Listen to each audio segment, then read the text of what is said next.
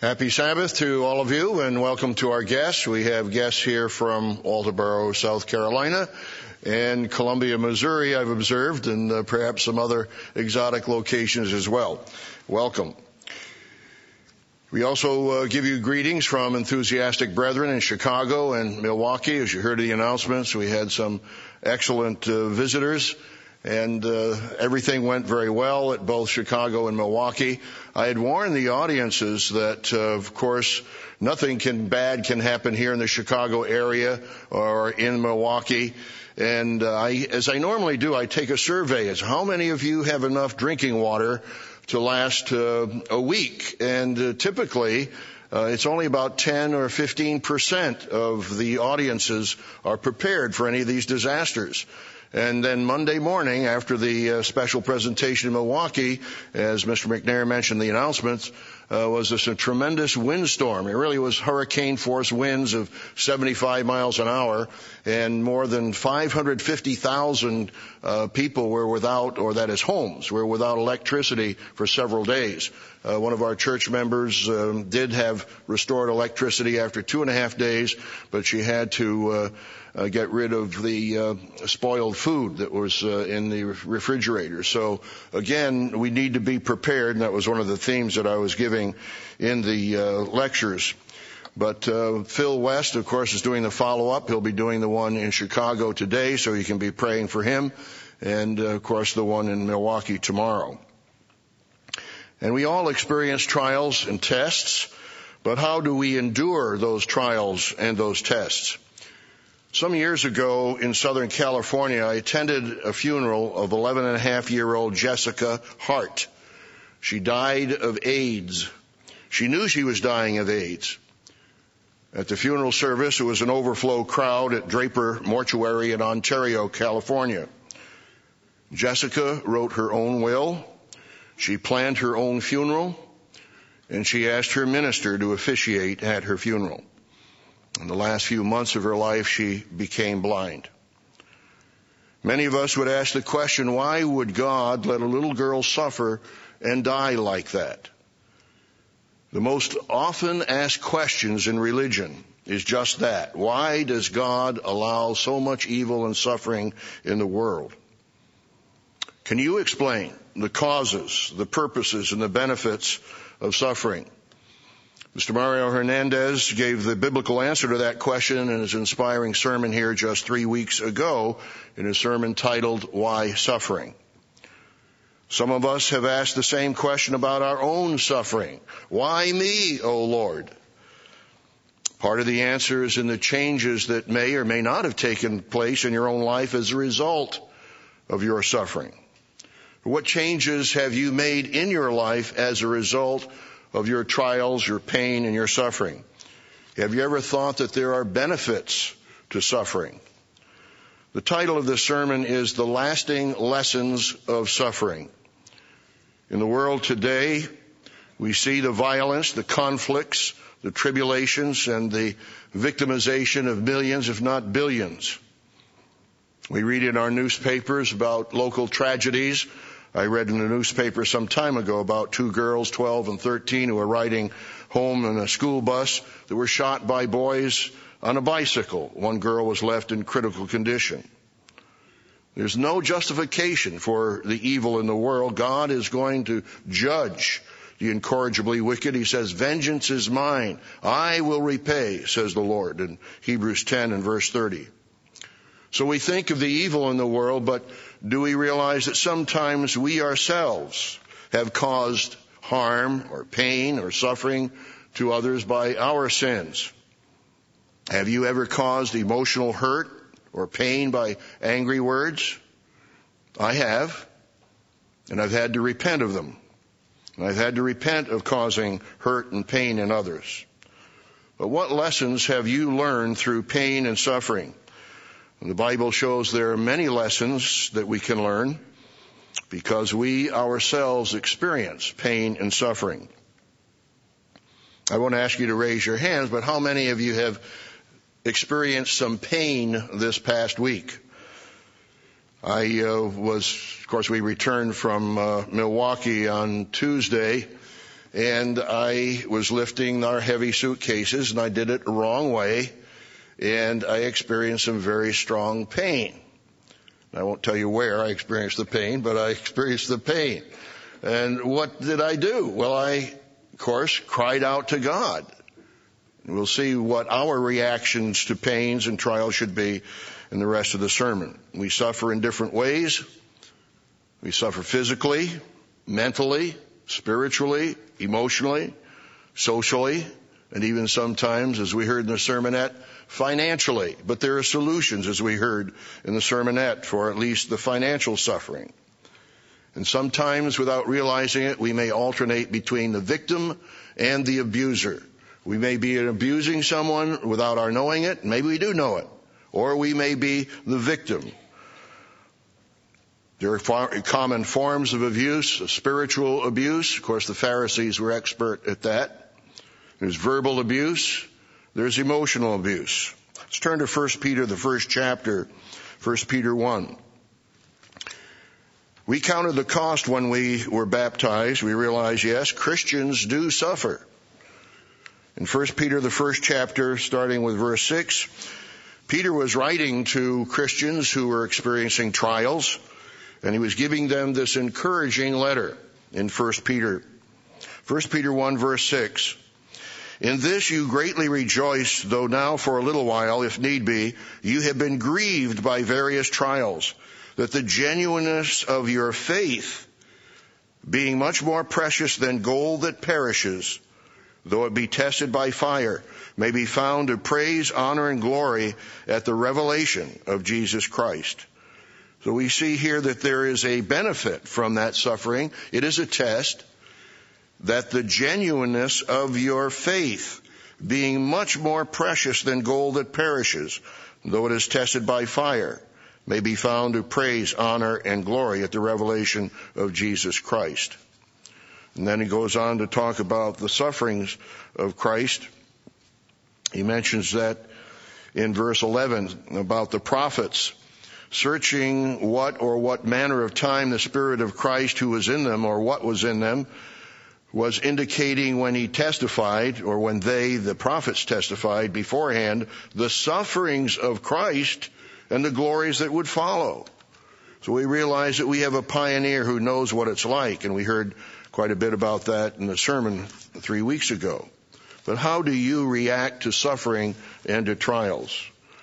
We remain faithful to God. We find that our faith is tested and hopefully that faith is strong and that faith grows and that faith is active. First Peter, the second chapter tells us how we should take correction and how we react to suffering and t- trials. Second Peter, First Peter 2, starting with verse 19. For this is commendable if because of conscience towards God one endures grief, suffering wrongfully. For what credit is it when you are beaten for your faults, you take it patiently? So again, these are the lessons of life. We all should know that when we deserve correction, we should take it patiently. But when you do good and suffer, if you take it patiently, this is commendable before God. But how many of us, when we are corrected or we receive trials or persecution unjustly, that we take it patiently? This is one of the lessons of suffering. That we're learning to grow in a godly character that means godly patience, endurance. For if you take it patiently, this is commendable before God. For to this you were called before, because Christ also suffered for us, leaving us an example that you should follow his steps. We take it patiently. We realize that Christ suffered for us. But how do we react to persecution? We saw in the sermon a couple weeks ago on praying for one another that if we are persecuted, Christ told us there were three ways to react to that. I won't turn to it, but I'll just remind you in Matthew 5 verse 44, and Jesus said, but I say unto you, love your enemies. What three things do you do? Bless those who curse you. Secondly, do good to those who hate you. And thirdly, pray for those who spitefully use you and persecute you. We all experience suffering and trials. I've shared this with you before some time ago. It's called attitude, the power of attitude, one of those successories. My wife gave me that as uh, an anniversary gift. It's in my office, a dramatic scene with clouds and lightning bolts, and then the power of attitude. Quote, our lives are not determined by what happens to us, but how we react to what happens.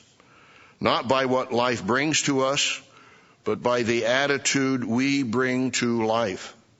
A positive attitude causes a chain reaction of positive thoughts, events, and outcomes. It is a catalyst, a spark that creates extraordinary results. And so we think about how do we react to our suffering, to trials, to persecution. And of course, James says that we fall into many different kinds of trials. We'll read that scripture later. And you may be familiar, you may want to write it down with Psalm 49, 19, 34, 19. Psalm 34, 19, many are the afflictions of the righteous. So it's common. It's not unusual. It's not strange when we fall among different trials and sufferings. But the rest of that verse in Psalm 34:19 says, "But the eternal, the Lord delivers him out of them all." So one of the lessons perhaps you're beginning to understand if you haven't already is that when we suffer, it helps us to have a deeper concern and relationship with God and Christ. Romans the eighth chapter, if you'll turn there. Not only do Christians suffer, we know that the whole world is suffering. Romans the eighth chapter. And how many of us have shed tears when we realize some of the pain and the atrocities that are committed in various oppressive nations with dictators. Romans 8, the 8th, uh, Romans 8, starting with verse 18. The apostle Paul realized, here's my attitude toward suffering. What's your attitude? Romans 8 verse 18. For I consider the sufferings of this present time are not worthy to be compared with the glory which shall be revealed in us. And so as we need to always have that big picture, the vision of the future. And of course, we're looking forward to the Feast of Tabernacles that helps us to have that vision of tomorrow's world. For the earnest expectation of the creation eagerly waits for the revealing of the sons of God. Mankind has had 6,000 years of experimentation with business, with finance, with government, with education, with art, literature, and science. And mankind has suffered from his own way rather than choosing God's way. For the earnest expectation of the creation eagerly waits for the revealing of the sons of God. That's you and me. For the creation was subjected to futility, not willingly, but because of him who subjected it in hope. Verse 21. Because the creation itself also will be delivered from the bondage of corruption into the glorious liberty of the children of God. Because you know the way of liberty. You shall know the truth, and the truth shall make you free, Jesus said in John 8, verse 31. For we know that the whole creation, verse 22, groans and labors with birth pangs together until now. When we look back at even our recent history, World War I, 10 million died. World War II, 55 million died. The Iraq-Iran war, 1 million died. And of course, at that time, I was reading, and you probably remember as well, that both sides would put children in the army a front in a battle so that the children would die and the, the veteran soldiers would still be alive to carry on the war. Horrible. And then the Persian Gulf War, coalition armies expelled Saddam Hussein and his armies from Kuwait, and hundreds of thousands of Iraqis were killed by modern technology mod high-tech weaponry. We had the opportunity in Milwaukee, uh, no, it was Kenosha, Wisconsin. We visited a, a Civil War museum which emphasized the role of the upper Midwest of the United States in the Civil War. But more than 600,000, mostly men, died in the Civil War in the 19th century. and about two thirds of them were from disease because of lack of medical services. Well, if God is so powerful is a classic question, why doesn't he stop all these evils from happening? One answer is process theology, which is a false theology. And that theology states that God had the power to create the universe, but he does not have power to stop evil. In other words, God is limited, and so that explains why we have all this evil. He can't do anything about it. No, God allows what is happening and He will stop that evil when you read Revelation, the 19th chapter, the armies, and we will be part of His army to put down all the rebellion and all the, all the armies of the earth that fight against Him at His coming. He has that power. And Jesus said in Matthew 28:18, all authority has been given to me in heaven and earth. Or in the King James, all power has been given to me. The answer is that God has given us the freedom to choose. In fact, He has forced human beings to choose, to either choose the way of man, the way of the tree of knowledge of good and evil, or God's commandments and His way of life. Why? So that we could learn lasting lessons for all eternity and grow in godly character. The angels did not have that time to grow in godly character. God is giving us that time that we can learn lessons for all eternity. You might refer to sermon number 399, God's greatest creation. The scriptures tell us to count the cost, that we can expect to suffer, but more importantly, we need to learn the lessons of suffering and lasting lessons from those trials. In the remainder of the sermon, we'll try to consider 10 lessons that will overlap and blend into one another, but are there benefits to suffering? There are short-term benefits, but there are also eternal benefits from suffering. If we're willing to learn, if we're willing to understand. Dr. Meredith has shared this beautiful attitude when he had his stroke. He said, I want to learn whatever lessons I can learn. What lessons have you learned from trials and suffering? What lessons perhaps are you learning? Lesson number one, suffering from God's correction. Number one, correction benefits us. What lessons, lasting lessons of suffering? We suffer when God corrects us. Let's turn to Hebrews. Well, I should tell you the correction with love chapter. You all know what that is, so I don't need to tell you that it's Hebrews 12. You'll automatically turn there. Hebrews 12, the correction with love chapter, starting with verse 3. For consider him who endured such hostility from sinners against himself. You think about Christ's sufferings. Uh, I didn't see the whole movie Passion, but uh, someone showed me an excerpt from it. And just to see the lictor, the scourging that Christ took, that when you see the typical pictures of Jesus' crucifixion, he looks pretty smooth as skin except for a little drop of blood from the crown of thorns and maybe a little drop of blood from the side where uh, he was speared.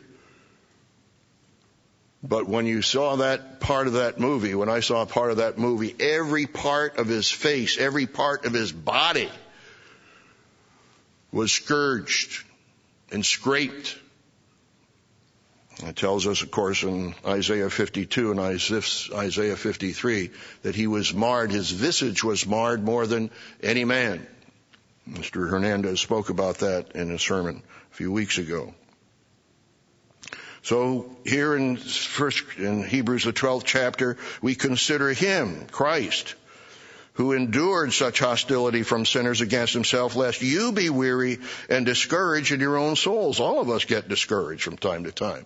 We had a sermon some time ago, encourage one another. Verse 4, you have not yet resisted the bloodshed striving against sin, and you have forgotten the exhortation which speaks unto you as to sons. My son, do not despise the chastening of the Lord. And when I've been corrected, I tend to not like it. I don't know how you feel. Nor be discouraged when you are rebuked by him. You know, God corrects us. I've been corrected strongly. I, even a couple weeks ago, and I haven't even told my wife how I was corrected. For whom the Lord loves, he chastens and scourges every son whom he receives. If you endure chastening, God deals with you as with sons. For what son is there whom a father does not chasten? But if you are without chastening of whom, of which all have become partakers, then you are illegitimate and not sons. And so our human fathers have corrected us. Shall we not much more be readily in subjection to the Father of spirits and live? What's the benefit of it? He goes on in verse 10 to tell us that we may be partakers of His holiness. Verse 11. Now no chastening seems to be joyful for the present, but painful. Yes, painful. Nevertheless, afterward, there's a benefit. It yields the peaceable fruit of righteousness to those who have been trained by it. Correction is painful, but it's beneficial. Dr. Meredith wrote in the Living Church News, January, February 2009, in his editorial, What is deep conversion? He writes, God reveals to us the kind of attitude he wants in Isaiah 57:15. For thus says the high and lofty one who inhabits eternity, whose name is holy. I dwell in the high and holy place with him who has a contrite and humble spirit. To revive the spirit of the humble and to revive the heart of the contrite ones. Uh, Dr. Meredith writes the word contrite has to do with deep heartfelt repentance, willingness to acknowledge and to take correction. The basic attitude of total surrender to God, of being willing to admit it and repent when one is wrong. This is the key attitude of which I am speaking. Although God, although keeping God's commandments and showing love to fellow man is the way of life that must be followed, this key attitude of self-abrogation, abnegation, and a willingness to take correction is truly discerning the depth of a person's conversion. And some of those of you who have uh, those lists of memorized scriptures or uh, memor- memorizing uh, scriptures, Jeremiah 23 is one of those O Lord, I know the way of man is not in himself. It is not in man who walks to direct his own steps. And sometimes I say, well, Father, I don't know which way to go. What way do you want me to go? It's not within man to direct his own steps. Jeremiah goes on in Jeremiah 10:24, "O eternal, correct me, but with justice." I always ask with mercy and uh, add mercy to the justice part when I ask God for a correction. Not in your anger, lest you bring me to nothing. And I thank God for His correction. His correction has saved my life, probably many times because of my uh, mistakes and errors. I get ahead of myself, but I told you the story before about trying to set a new uh, record with my 51 Chevy with bald tires, you know, trying to set a record getting back to college from vacation from my home in Meriden, Connecticut to Troy, New York. And uh, it was a rainy day. I had bald tires on the 51 Chevy and going around this fast curve, I spun out and here was this huge milk truck that didn't give way. And I crashed into it. I later had to appear in court and uh, was fined for not granting the right of way to the milk truck. And uh, I was fined nine dollars. But, uh, you know, it taught me a lesson. You know, I broke a law. I was corrected because those, uh, you just don't go speeding with bald tires in a rainy road. I hope that we all learn lessons from our mistakes and from our sins. But whenever I ask God for correction, He gives it to me, and I'm always hesitant to ask God for correction because I know it's coming. And yet I know it's good for me because the long term is going to benefit me, either saving my life from some kind of physical weakness that might end up in a life threatening accident of some sort. Let's turn to 2 Timothy 3. You, you all know this. We're still on lesson number one, that correction benefits us. When God gives us correction, we suffer, we may experience pain, but it gives us short-term and long-term benefits. Second Corinthians, I'm sorry, Second Timothy 3 and verse 16. One of those memorization scriptures. All scripture is given by inspiration of God and is profitable for what?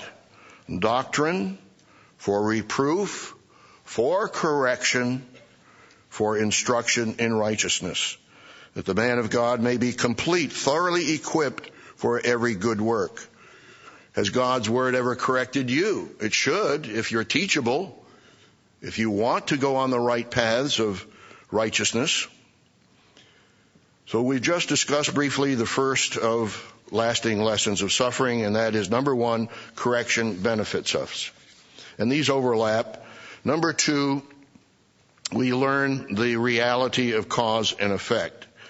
We learn the reality of cause and effect. I just mentioned the one of my auto accident.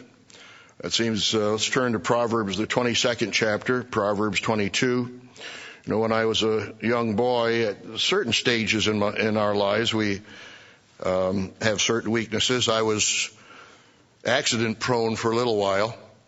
I even walked into a door and got a black eye. And uh, of course, uh, my friends were kidding me. Uh, you know, who did I get in a fight with? This type of thing.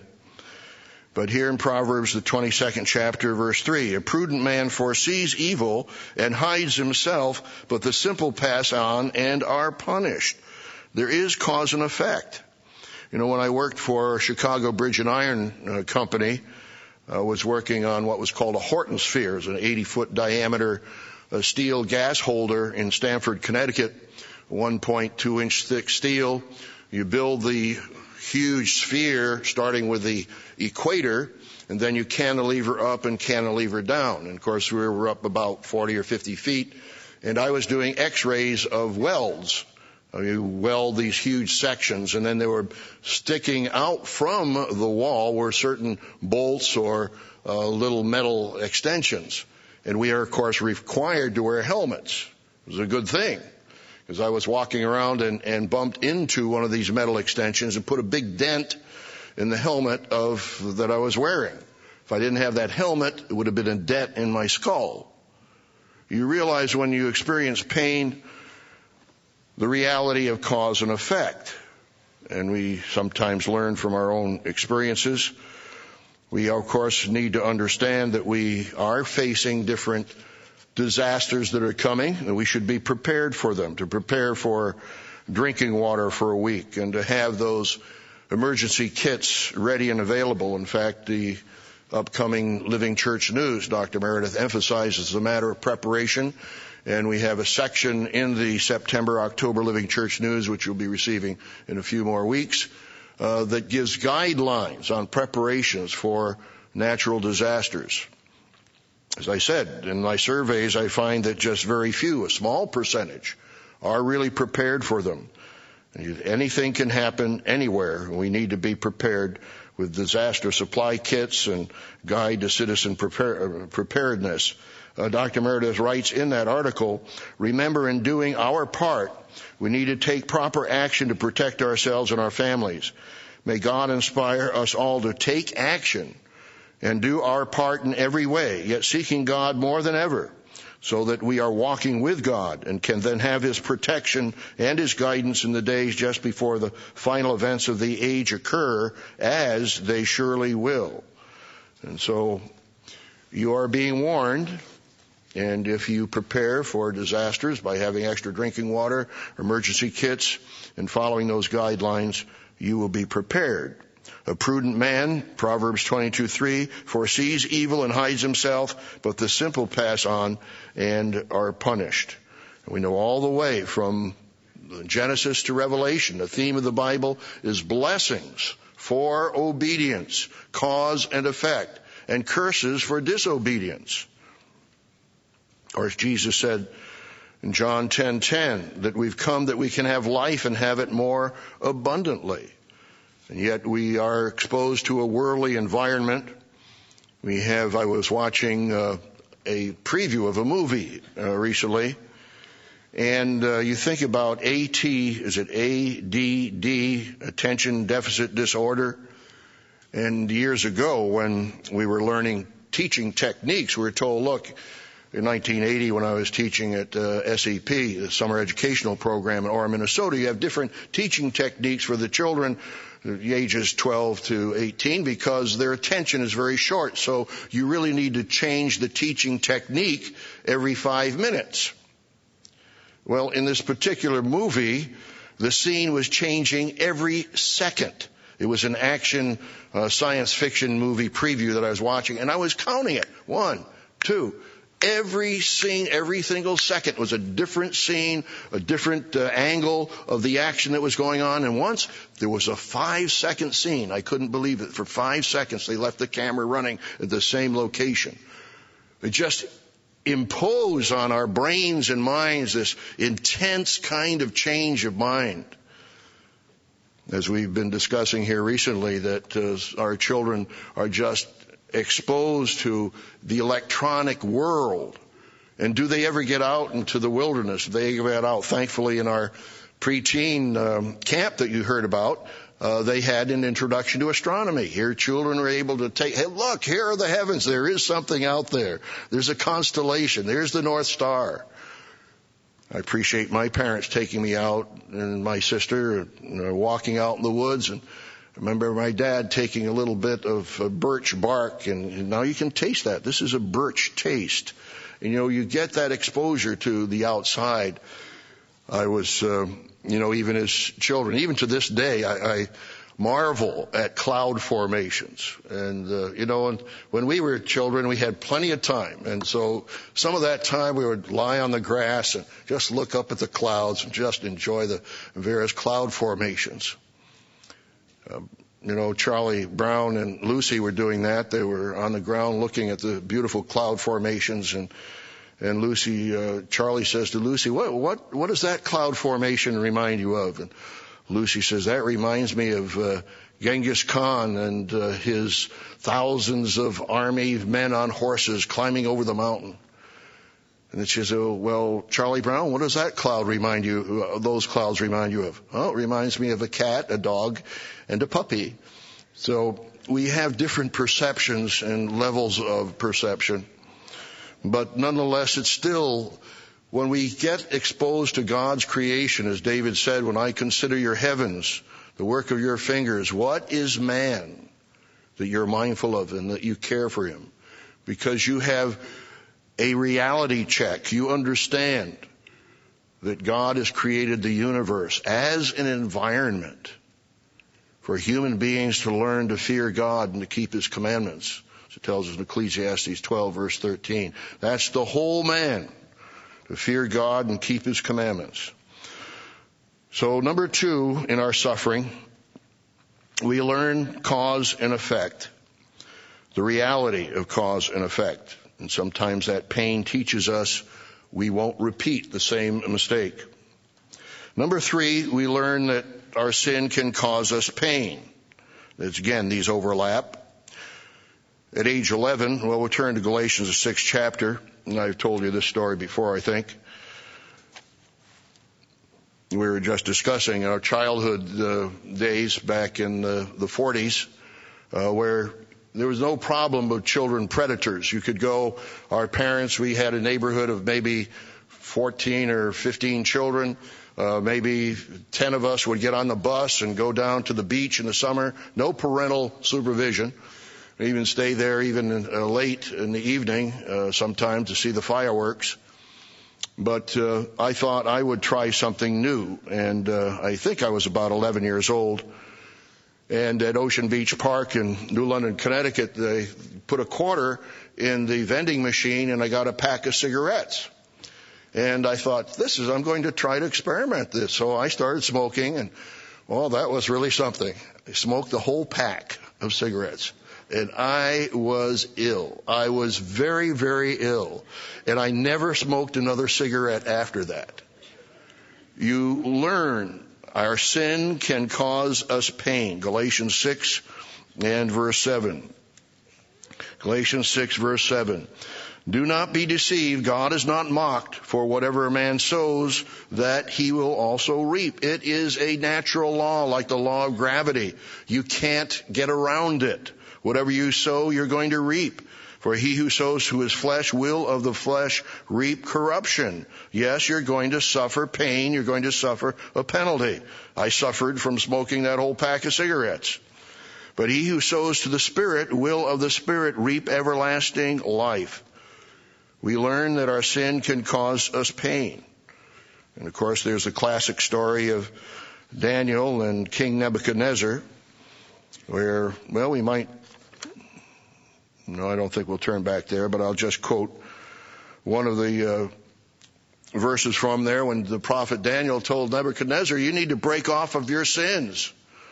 But he was still proud, and of course, as you know the story, he was walking around great Babylon, and he said, look what I have built. Is this not great Babylon that I have built for a royal dwelling by my mighty power and for the honor of my majesty? And while the word was still in his mouth, a voice came from heaven saying, King Nebuchadnezzar, to you it is spoken, the kingdom has departed from you, and they shall drive you from men, and your dwelling shall be as the beasts of the field. They shall make you eat grass with oxen, seven times shall pass over you. What lesson? Until you know that the Most High rules in the kingdom of men and gives it to whomever he chooses. In that very hour, Nebuchadnezzar was driven from men and ate grass like oxen. His body was wet with the dew of heaven till his hair had grown like eagle's feathers and his nails, nails like bird's claws. So he learned from his sin. He learned the pain from his sin. Verse 37, he says, Now I, Nebuchadnezzar, praise and extol and honor the King of heaven, all whose works are truth and his ways justice. And those who walk in pride, he is able to put down. I know, because I've experienced Nebuchadnezzar saying to himself. Let's turn to 1 Peter, the fourth chapter, 1 Peter 4. We, uh, again, this principle that we suffer because we sin. We learn that our sin can cause us pain. First Peter, the fourth chapter and verse one.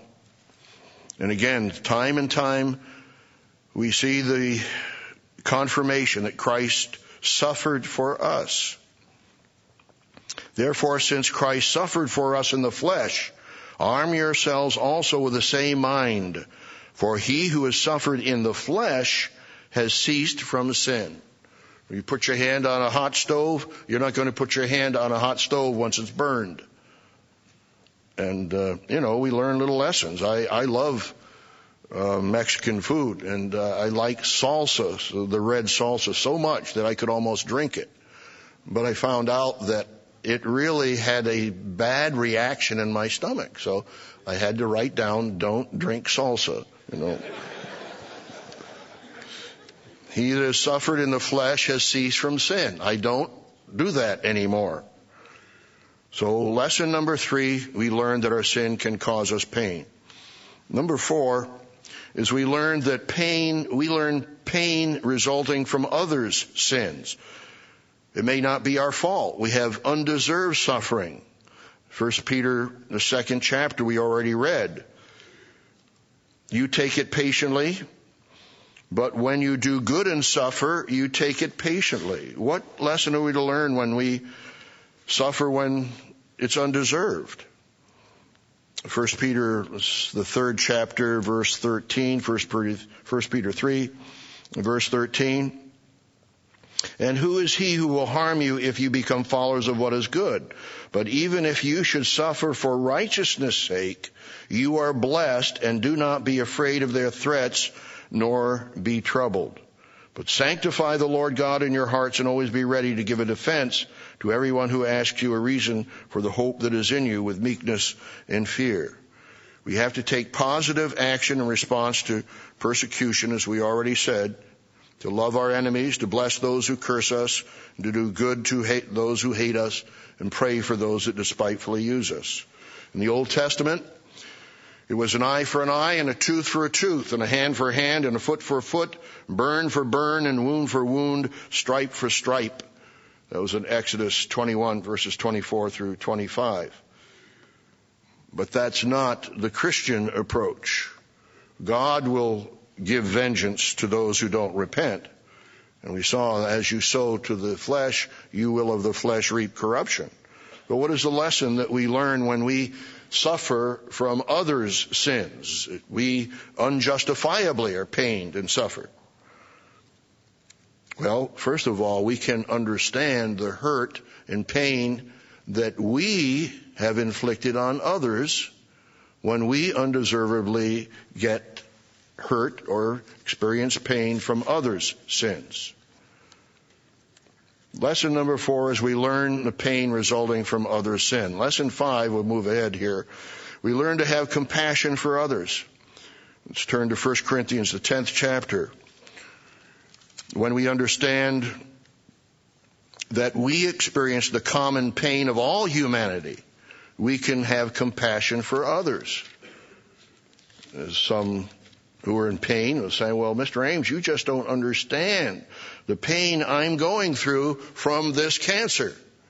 Well, no, I didn't have the pain from cancer, but I had extreme painful back injury that continued to cause me to yell out to God for mercy and for His intervention. So I know what pain is like. I may have not experienced the same cause of the pain, but I know pain. And so we learn to have compassion for others. 1 Corinthians, the 10th chapter, verse 11. Now all these things were happened to them as examples, and they are written for our admonition upon whom the ends of the ages have come. Therefore let him who thinks he stands take heed lest he fall. You've got to be in constant contact with God. No temptation has overtaken you. Notice this, except such as is common to man. So if you experience pain, it isn't something that is unique in the history of humanity. Everyone has experienced some kind of pain, normally. But God is faithful, who will not allow you to be tempted beyond what you are able, but with the temptation will also make the way of escape that you may be able to bear it. And so we learn that compassion. 1 Corinthians, the 12th chapter, verse 24. He's talking about the body here is the church. 1 Corinthians 12 and verse 24. But God composed the body, having given greater honor to that part which lacks it, that there should be no schism in the body, but that the members should have the same care for one another. And if you haven't got verse uh, 26 marked, if you haven't marked it, you should. And if one member suffers, all the members suffer with it. Or if one member is honored, all the members rejoice with it. Now you are the body of Christ and members individual, individually. 1 Corinthians, the first chapter. So we as a family, as the church, as a congregation, should have that care, concern, and compassion for others. We learn when we experience pain to have compassion on those who also experience pain. 1 Corinthians, the first chapter, starting with verse 3. Grace to you and peace from God our Father and the Lord Jesus Christ. I thank my God always concerning you for the grace of God which is given to you uh, by Christ Jesus, that you were enriched in everything by him in all utterance and all knowledge. Actually, it was looking for uh, chapter, I'm sorry, Second Corinthians, the first chapter, but I hope you benefited from that reading. Second Corinthians 1 and uh, verse 3 blessed be the god and father of our lord jesus christ the father of mercies and the God of all comfort, who comforts us in all our tri- tribulation, that we may be able to comfort those who are in any trouble with the comfort with which we ourselves are comforted by God. For as the sufferings of Christ abound in us, so our consolation also abounds through Christ. So we are, should be able to comfort those who are in any trouble. And on the other side of the coin, we need to make sure that we are not causing uh, pain. You know, there was some time ago in the comic strips, I would call it black or blue uh, comic strips, just making fun of pain or causing others, those who had disabilities, uh, to cause them to stumble or have them pain. Just a terrible attitude and a terrible approach. I won't turn there, but Leviticus 19:14 says, "Don't put a stumbling block before the blind." And in Deuteronomy 15, he says, "Don't harden your heart from helping a poor brother." So we need to make sure that we have the sobriety of being careful and caring for those who have disabilities or who have handicaps. And we need to help those who are mourn, to comfort those who mourn. We have uh, an article called Comfort in Times of Tragedy. If you go on our website and just put in the search keyword comfort, you can find that article, Comfort in Times of Tragedy. We realize that as priests in God's coming kingdom, that we will be able to identify with those human beings who come out of the Great Tribulation. Uh, some, of course, have been rebels and have been humbled, and they loathe themselves, as it says in Ezekiel the 36th chapter. And they've learned from their pain and their suffering to be humble. But let's just take a quick look at Isaiah 40 and realize that part of our responsibility as priests will be not only to teach God's law, the statutes and judgments, but also to intercede for others. That we are priests as Christ is the great intercessor. And here in Isaiah the 40th chapter, uh, verse 10, Behold, the Lord eternal shall come with a strong hand, and his arm shall rule for him. Behold, his reward is with him, and his work before him. He will feed his flock with, like a shepherd, and will gather the lambs with his arm, and carry them in his bosom, and gently lead those who are with young.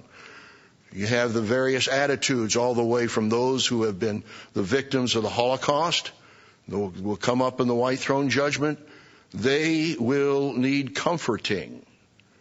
If you've gone through pain and suffering and you have compassion, you will be able to comfort them. And Christ is viewed here as the wonderful shepherd who will carry these lambs in his bosom and gently lead those who are with young. As priests in God's kingdom, we'll be able to show compassion and love towards those who are victims of oppression and injustice. Jessica Hart, who died at age 11 and a half, and millions of other children who died young will have a new life. They'll have a full opportunity to fulfill their incredible human potential. So lesson number five, we learn to have compassion for others as we participate in the sufferings common to all humanity. Number six, we learn to share in Christ's sufferings. I already referred to Isaiah 52 that the Messiah was marred in his visage among all. I remember a quotable quote from Mr. Hernandez's sermon a couple weeks ago, speaking of Christ's sufferings and now that he's at God's right hand. Mr. Hernandez said, quote, someone up there knows, end of quote. So when you're in pain and suffering, you know that our great high priest Christ Jesus is up there at the right hand of God who knows what you're suffering, what you are going through. But we also participate in Christ's sufferings, it says here in 1 Peter, the fourth chapter. 1 Peter 4. 1 Peter, the fourth chapter, and, and of course I sure remember that January of 1979 when we had quite a few different tragedies and trials. 1 Peter 4 and verse 12. Beloved, do not think it strange concerning the fiery trial which is to try you, as though some strange thing happened to you, but rejoice to the extent that you partake of Christ's sufferings, that when his glory is revealed, you may also be glad with exceeding joy. How many of you, when you suffer, when you're in pain, think I am experiencing and sharing Christ's sufferings because he pained like I am paining and even more intensely. And so we partake in Christ's sufferings. We should remember that when we are suffering. Let's turn back to uh, Romans, the eighth chapter, Romans 8. And starting in, uh, well, just verse 16, Romans 8, 16. The Spirit itself, as it should read, bears witness with our spirit that we are children of God. And if children, then heirs, heirs of God and joint heirs with Christ. What an incredible high calling that we have. Uh, the other versions, co-heirs with Christ, joint heirs with Christ, if, if indeed we suffer with him, that we may also be glorified together. As we read previously, verse 18, for I consider that the sufferings of this time are not worthy to be compared to the glory that shall be revealed in us. Well, lesson number six is we learn to share in Christ's sufferings. Lesson number seven, we learn to desire the kingdom more. We're taught to pray by Jesus to the Father, your kingdom come. Can you, off the top of your head, say, well, I want your kingdom to come because of. And it just seems every single day. Maybe I miss a day or so. I read something in the papers or hear something in the news or experience something that says in my heart and mind, your kingdom come, almost an involuntary prayer to God for his kingdom to come. The violence, the oppression, Satan's counterfeit Christianity, false values, deceptions, the evolution based education, the poverty, disease, the pollution, pollution of human minds. It says in Proverbs 8:13, "The fear of the Lord is to hate evil. Pride and arrogance in the evil way and the perverse mouth do I hate." Mr. Hernandez referred to this, but let's turn back to it in Ezekiel the ninth chapter in verse 4.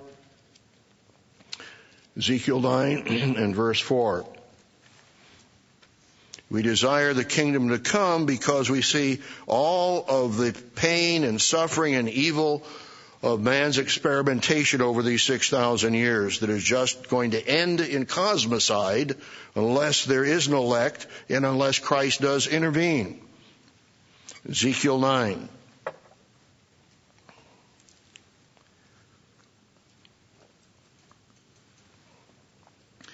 Verse 4.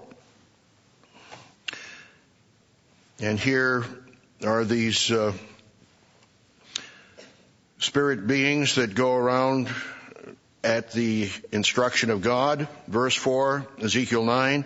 And the Eternal said to him, Go through the midst of the city, through the midst of Jerusalem, and put a mark on the foreheads of the men who sigh and cry over all the abominations that are done within it.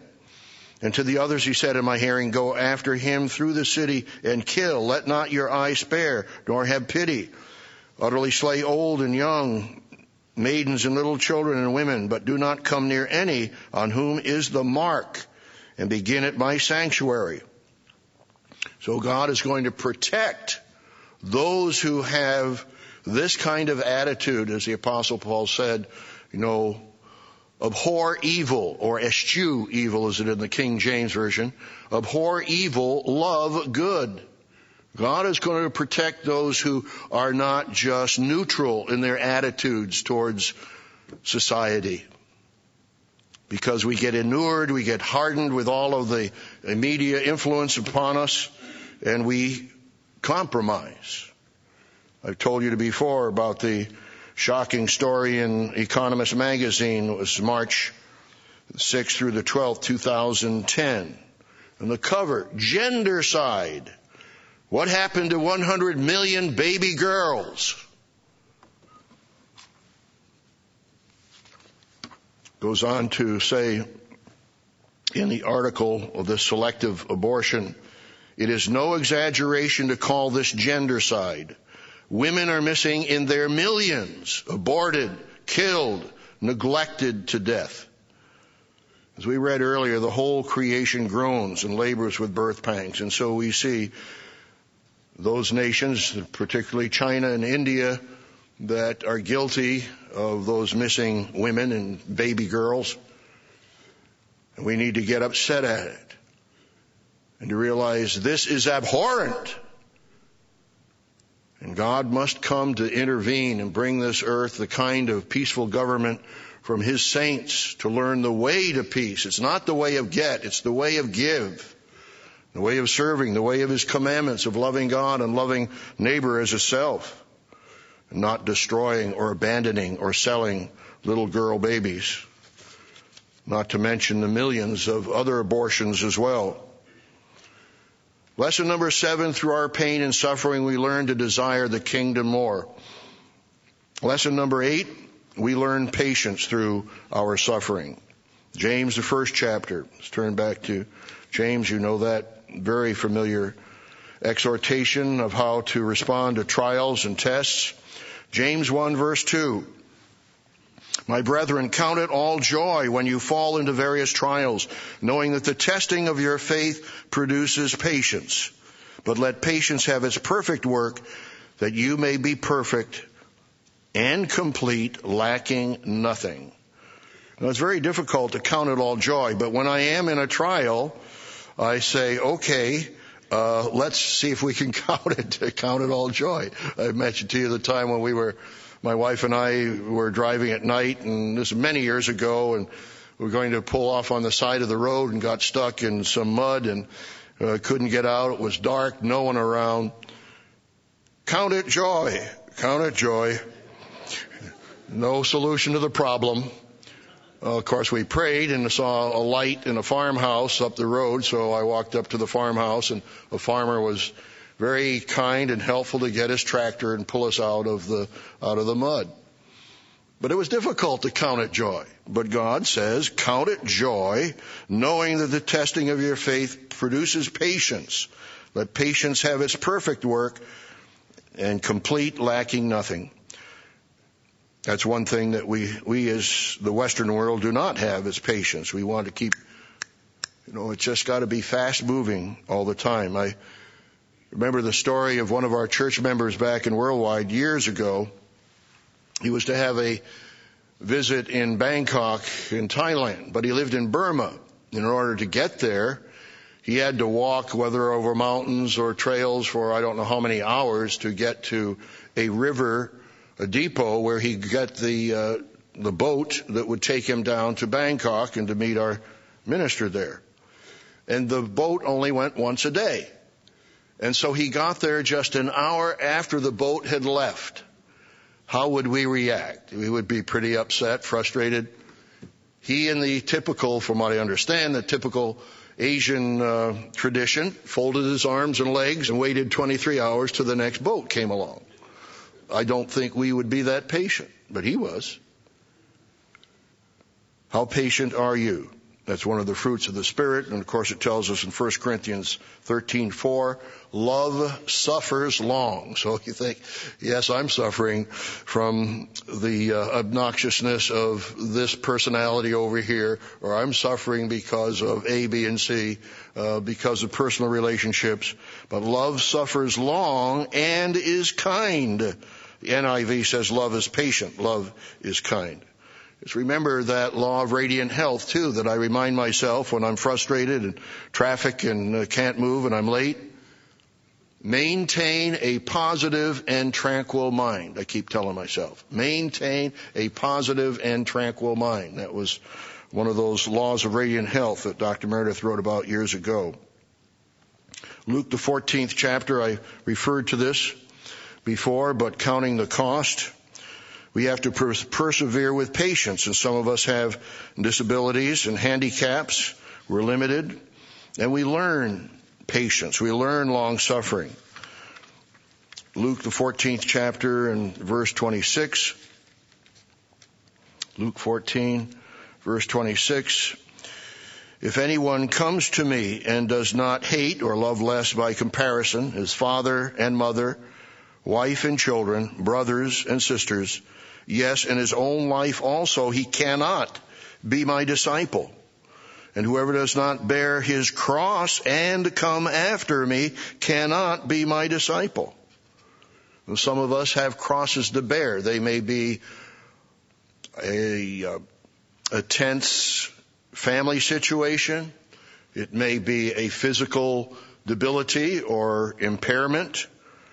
I think of uh, paraplegics. Dr. Meredith has told the story of the healing of Howard Clark, who was in a wheelchair and couldn't walk and was anointed by Mr. Dick Armstrong and Howard Clark was able to walk and to carry his babies in his arms. But for some, God has not healed. Some have one leg, some have one arm. Many of the paraplegics and, and of course, uh, disabled veterans from wars have an arm or a leg missing, and yet many of them demonstrate a positive attitude that some of us that put some of us to shame. Uh, some one-legged uh, individuals go snow skiing. I was just reading in the paper this morning that uh, we have a local wheelchair softball team that is going to Omaha, Nebraska for the uh, national championship. So even people in wheelchairs just don't say, oh, I can't do anything and get depressed. They want to do something. They can even play wheelchair basketball, in this case, wheelchair softball. You have a positive and a tranquil mind. You persevere.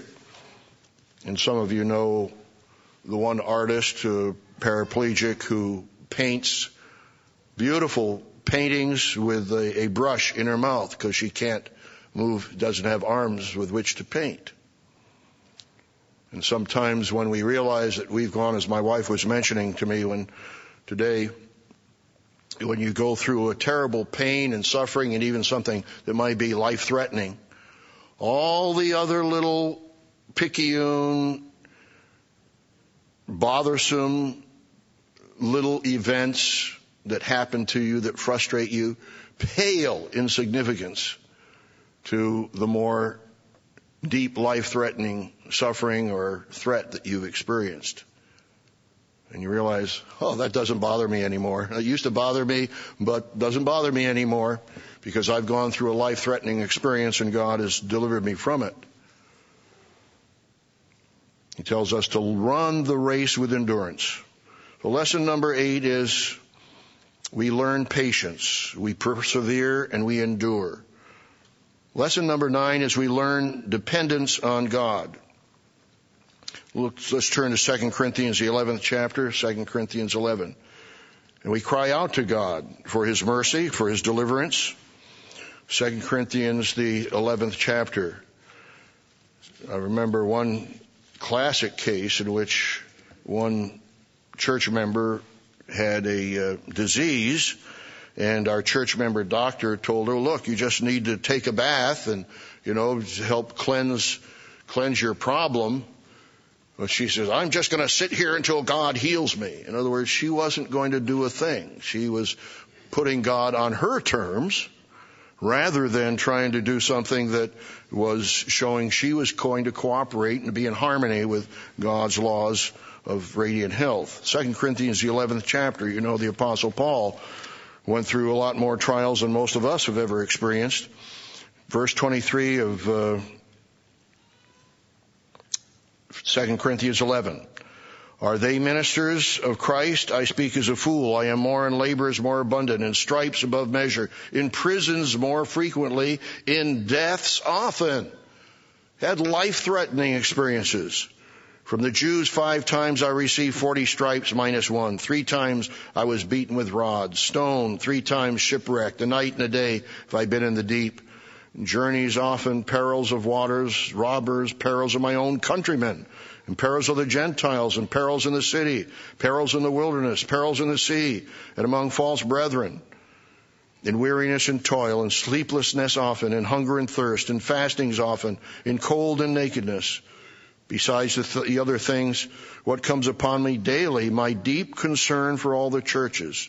Who is weak and I am not weak? Who is made to stumble and I do not burn with indignation? If I must boast, I will boast in the things which concern my infirmity. The God of our God and Father our Lord Jesus Christ, who is blessed forever, knows I am not lying. And he tells about being rescued in Damascus. So again, he had to trust in God for his life. His life was in God's hands. And sometimes we go to that crossroads in our life when we have to make that decision. Realize, Father, if you want me to die, my life is in your hands. And sometimes I, I know that you've turned to First, First Peter, the fourth chapter. Sometimes I know that uh, when I've talked to others, it seems like some of them, uh, it's very rare, but are, are like a masochist. They say, oh yeah, well bring another trial on me, God. I, I just don't understand that particular approach. But, you know, and, and I've seen people have gone through trials and why haven't you even asked God for mercy? David says in Psalm 51, have mercy upon me, O God. And some, some of God's people don't even, it doesn't even occur to them in their trial to ask God for mercy. Of course, I learned that in uh, Gilbert and Sullivan's uh, The Mikado because I was Pooh Bah and my one line uh, was uh, there and the ambassador Corral was, have mercy for Pooh Bah, have mercy for Pooh Bah. That was one of my lines because I was about to be executed by the great Mikado. I learned then, you know, that I need to ask God for mercy. But somehow it doesn't occur to God's people. If you're in pain, we learn dependence on God. We ask for His deliverance. We ask mercy. When I was in pain this past Tuesday for having lifted the suitcases in the wrong way, I was going through a continual pain. And I reminded God, it says in James 5, if any are afflicted, let him pray. And Father, I'm afflicted. I'm suffering. Actually, the King James is any suffering, let him pray. I'm suffering. I'm praying. You know, relieve me of this pain. And about three hours later, he did relieve me of the pain. Suffering teaches us dependence on God. 1 Peter 4, verse 19. Again, one of the most important verses in terms of our very plan and who God is and what He's doing with each and one of each and every one of us as we suffer. Verse 19, 1 Peter 4. Therefore let those who suffer according to the will of God commit their souls to Him in doing good as to a faithful Creator. So when you're suffering, you ask God to create in you His, His perfect righteous character as David said in Psalm 51:10, "Create in me a clean heart, O God, and renew a right spirit within me." So we ask God to create in us his perfect character. Dr. C. Paul Meredith, an evangelist years ago, was challenged when someone said, why did God allow this person to suffer? Dr. C. Paul Meredith answered simply, God knows what he's doing. And that's the emphasis of this verse, that you trust God that He knows what He's doing in perfect, perfecting your character and in your life. Lesson nine, we learn dependence on God. Number ten, and I realize, just realize I'm over time. I'm sorry, but uh, you're just going to have to listen. Lesson number 10 is we learn repentance. And of course, Job was the classic example of that. God knew that he was loyal, he was faithful, he would endure this trial, but he still had a great lesson to learn. He suffered, he lost most of his possessions, he lost much of his family, he lost his health, and he experienced excruciating pain. And God trusted him. But it says in Job 1 verse 22, in all this, Job did not sin nor charge God with wrong. One lesson Job should have learned, and I've pointed this out to you before, Job 30, uh, 42, I'm sorry, Job 32, we have six chapters where this young man, Elihu, is filled with wrath because Job's three friends were not able to point out the problem. They were accusing Job of things of which he was not guilty.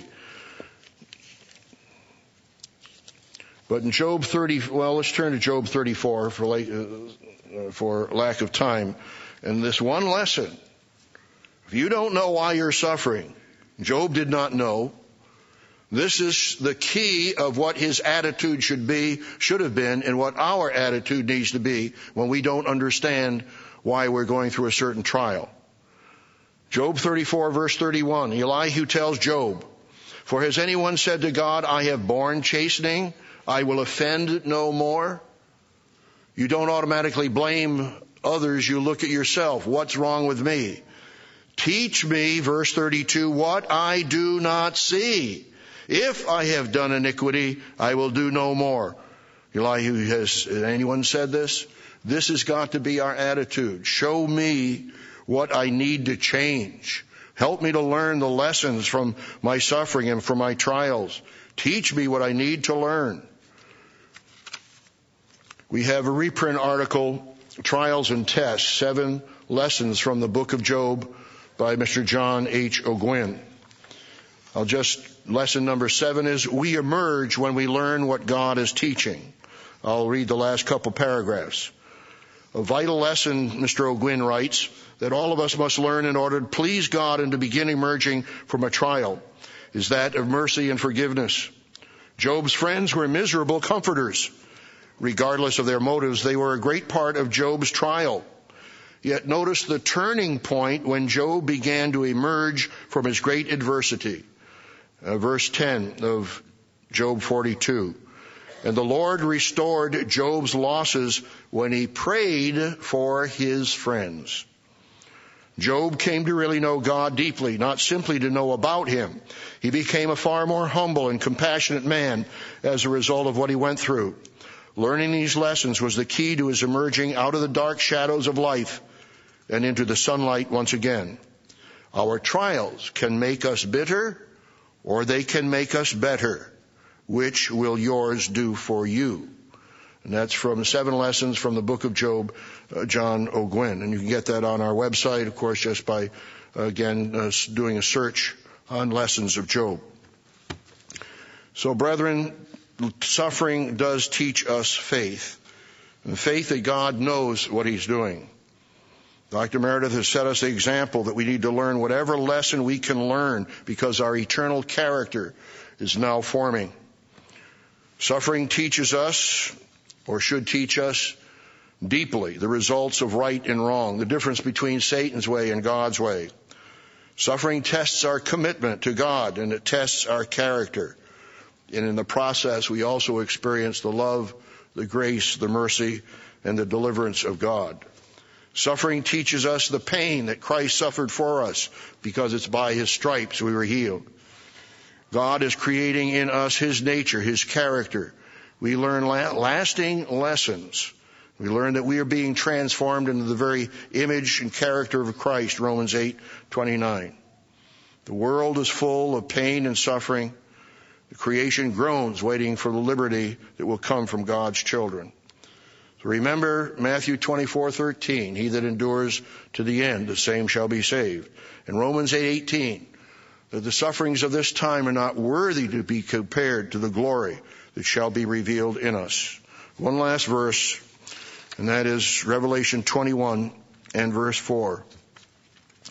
We look forward to the day when peace, love, and prosperity will cover the earth. Let's learn deeply the lasting lessons of suffering and look forward to the ultimate joy when the endless cycle of suffering and death will end, as it brings out here in Revelation 21 and verse 4. And God will wipe away every tear from their eyes. There shall be no more death, nor sorrow, nor crying. There shall be no more pain, for the former things have passed away. Brethren, let's learn the lessons from your suffering and my suffering Let's grow in the glorious and loving character of Christ.